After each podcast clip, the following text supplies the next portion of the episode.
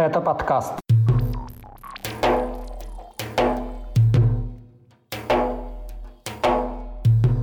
Беспорядки в аэропорту Махачкалы. Детский врач из Ростова в плену боевиков Хамас в секторе Газа. Отказы в очередных награждениях сына главы Чечни Адама Кадырова. И полиция против Хэллоуина в Северной Осетии. Об этом и не только в 156-м выпуске подкаста «Кавказ. Реалии». Меня зовут Иван Мартыненко. Привет. Прямо сейчас поставьте лайк, это поможет расширить нашу аудиторию. А теперь к новостям.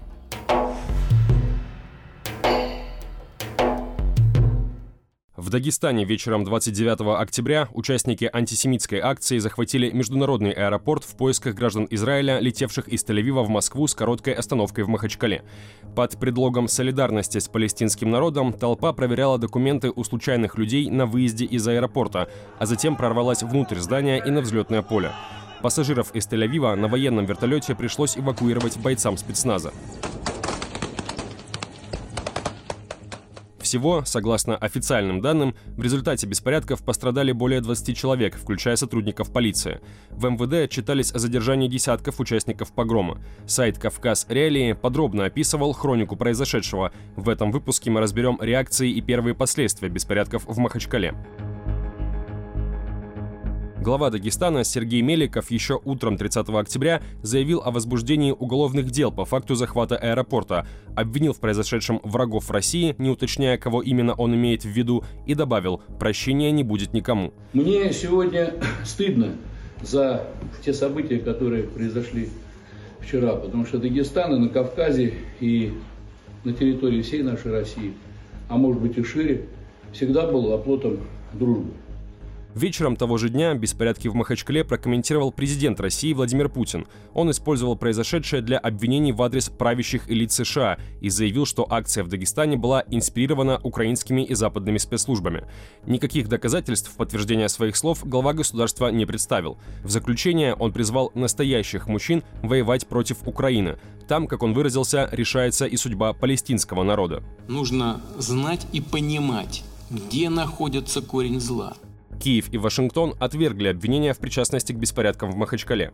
Президент Украины Владимир Зеленский объяснил антисемитский погром следствием распространяемой властями России культуры ненависти к другим народам, а председатель Совета национальной безопасности США Джон Кирби назвал обвинения со стороны Путина классической российской риторикой. Когда что-то идет не так в твоей стране, ты обвиняешь в этом кого-то другого. Вечером 30 октября беспорядки в аэропорту Махачкалы прокомментировал и глава Чечни Рамзан Кадыров. Вслед за президентом России он бездоказательно обвинил в произошедшем манипуляции со стороны Запада и призвал сочувствующих Палестине дагестанцев отправиться на войну против Украины. Кроме того, глава Чечни приказал силовикам стрелять в лоб участников несанкционированных акций в республике после трех предупредительных выстрелов в воздух. Уже после Путина и Кадырова новое обращение по поводу беспорядков в Махачкале опубликовал и глава Дагестана. Меликов снова заявил о врагах России и пообещал, что виновным в погроме и применении насилия к полицейским не удастся избежать наказания. Снисхождения не будет никому из виновных. По многим фактам уже возбуждены уголовные дела. Однако по состоянию на 2 ноября известно лишь о 15 арестованных по административным статьям. Еще двоим участникам антисемитской акции с учетом состояния их здоровья назначены обязательные работы. Ответственность за координацию беспорядков в аэропорту Махачкалы российские власти возложили на соцсети, в первую очередь на телеграм-канал «Утро Дагестан», который финансировал бывший депутат Госдумы России Илья Пономарев с 2016 года, живущий в Украине. Этот ресурс действительно призывал жителей республики, я цитирую, «встретить непрошенных гостей из Тель-Авива», хотя схожие посты появлялись и в других кавказских пабликах, а в самом Дагестане, а также в Кабардино-Балкарии и Карачаево-Черкесии еще до погрома в Махачкале тоже прошли антисемитские акции. В Хасавюр Иркутске, например, искали беженцев из Израиля в местной гостинице. В Черкеске требовали выселить евреев. В Нальчике подожгли строящееся здание еврейского культурного центра. Сам Илья Пономарев после беспорядков в аэропорту заявил, что уже не имеет отношения к каналу «Утро Дагестан». Сейчас этот ресурс заблокирован по решению основателя мессенджера Павла Дурова. Погром в Махачкале разделил российское общество.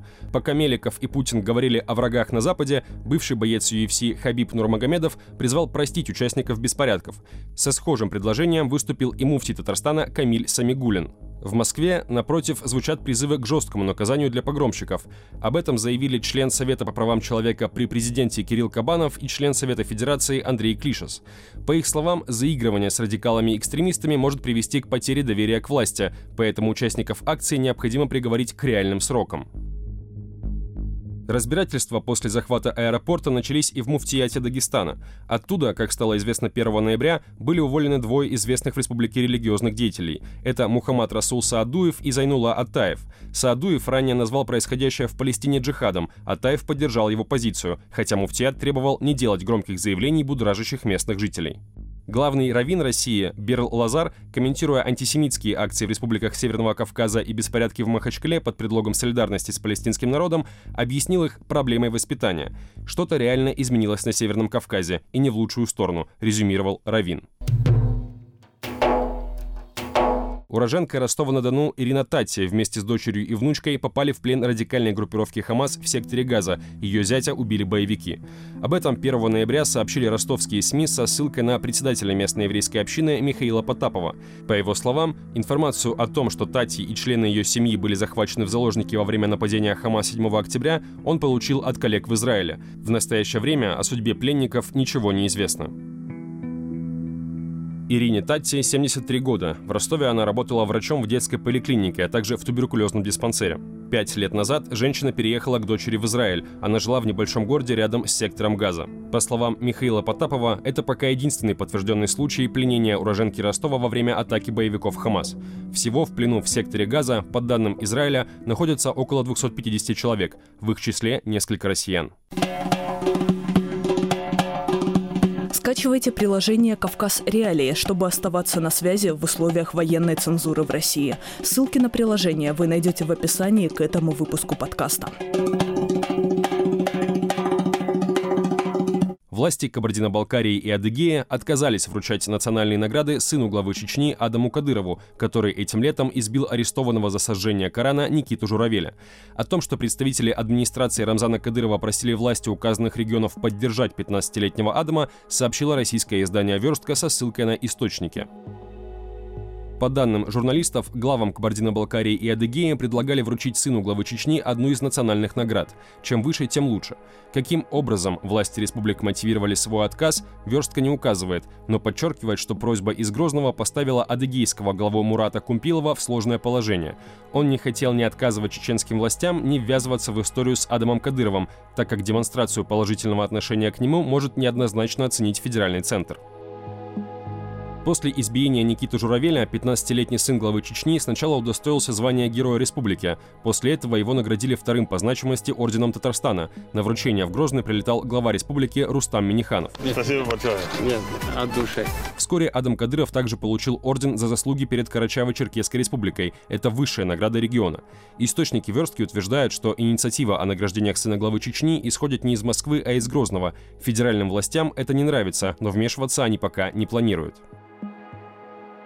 Сам Никита Журавель остается под стражей. На заседании 2 ноября он вновь попросил прощения у мусульман и заявил, что изучает Коран.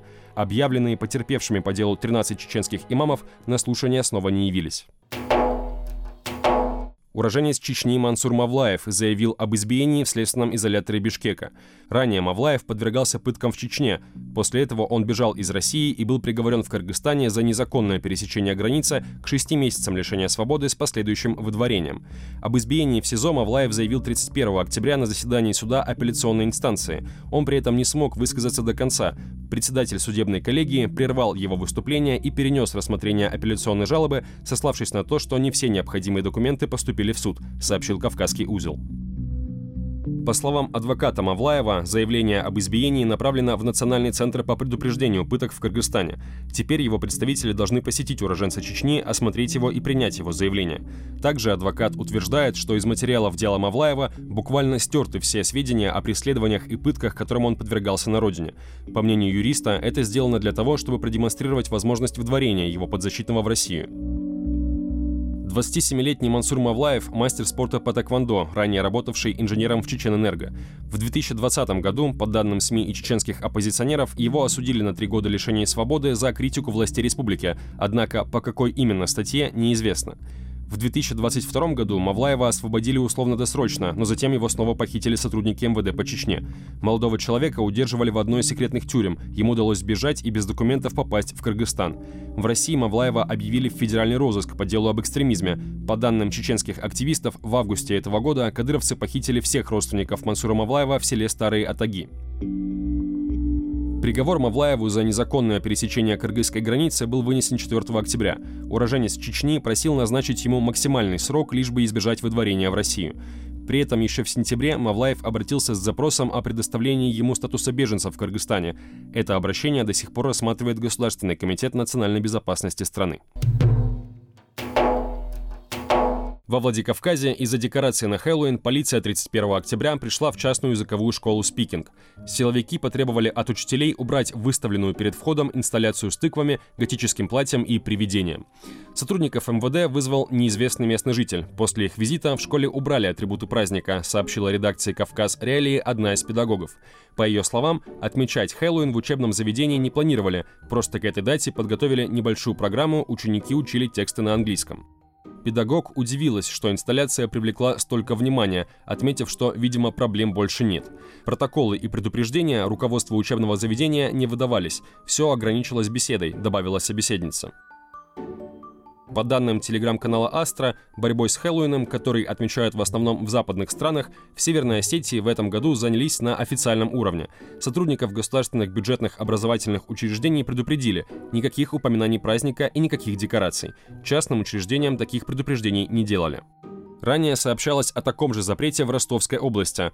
Там власти объяснили свое решение отсутствием Хэллоуина в федеральном календаре воспитательной работы. Не отмечать этот праздник рекомендовали и власти Сочи, предложив заменить его на отмечаемый в ту же дату День Черного моря. В мэрии Краснодара запрет на празднование Хэллоуина объяснили мерами безопасности. Якобы из-за костюмов сложно отслеживать личности участников карнавального торжества. На этом у меня все. Спасибо, что дослушали до конца. Если вы хотите нас поддержать, поставьте лайк и напишите комментарий. Напоминаю, что это поможет расширить аудиторию подкаста. С вами был Иван Мартыненко. Пока.